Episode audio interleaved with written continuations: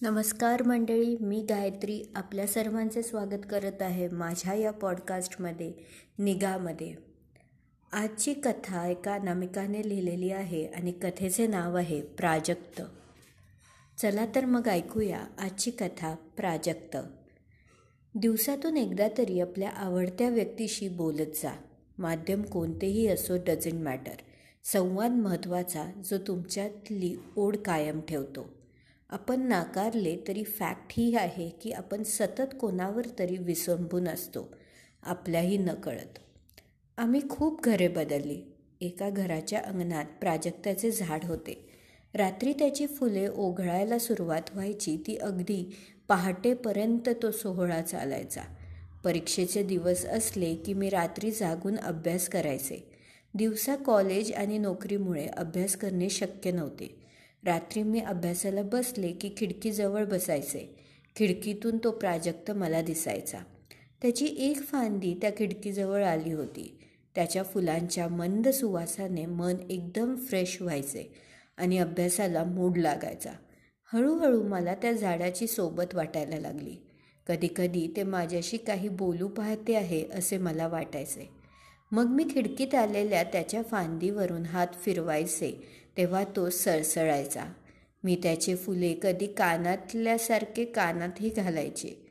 त्याची माझी छान दोस्ती जमली आणि हळूहळू आमच्या गप्पा सुरू झाल्या. मी रोज खिडकीत उभी राहून त्याच्याशी बोलायचे. त्याला किती कळत होते नाही माहीत पण तो आपल्या फांद्या हलवून कधी पाने नाचवून तर कधी सतत फुले उघडून प्रतिसाद द्यायचा. एखाद्या दिवशी मला बोलायला नाही जमले तर त्या दिवशी त्याचा फुलांचा सडा कमी दिसायचा. माझे डोळे भरून यायचे. शेवटी आम्ही भाडेकरू होतो. कधी ना कधी आम्हाला तिथून दुसरीकडे राहायला जावे लागणार होते. तेव्हा काय होईल त्याचे आणि माझेही? असा मला प्रश्न पडायचा. मलाही त्याची त्याच्याशी बोलायची सवय झाली होती. काही दिवसांनी आम्हाला ते घर सोडावे लागले. मी त्याला सांगितले त्यानंतर त्यानंतरचे दोन दिवस तोही मलूल वाटत होता. ना त्याने मला पाहून फुले बरसवली ना पानाची सळसळ केली. काही दिवसांनी अखेर तिथून दुसरीकडे जाण्याचा दिवस उजाडला. मला तर त्याच्याकडे बघवे ना तरी मनाच्या हिया करून मी त्याच्याजवळ गेले. त्याच्या खोडाला मिठी मारली आणि ओक्साबोक्षी रडू घे रडून घेतलं.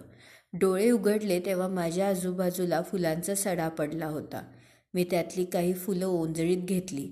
हलका त्यांचा वास घेऊन माझ्या रुमालात ठेवली आणि नकळत त्याला हात जोडून मी तिथून निघाले.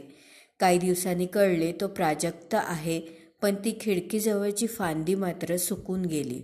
आपल्या आवडत्या व्यक्तीशी बोलत राहा. माहीत नाही कधी नात्याचा प्राजक्त सुकेल. कशी वाटली ही कथा? मला नक्कीच कळवा. अशा अनेक कथा ऐकण्यासाठी सतत ट्यून करत राहा निघाला.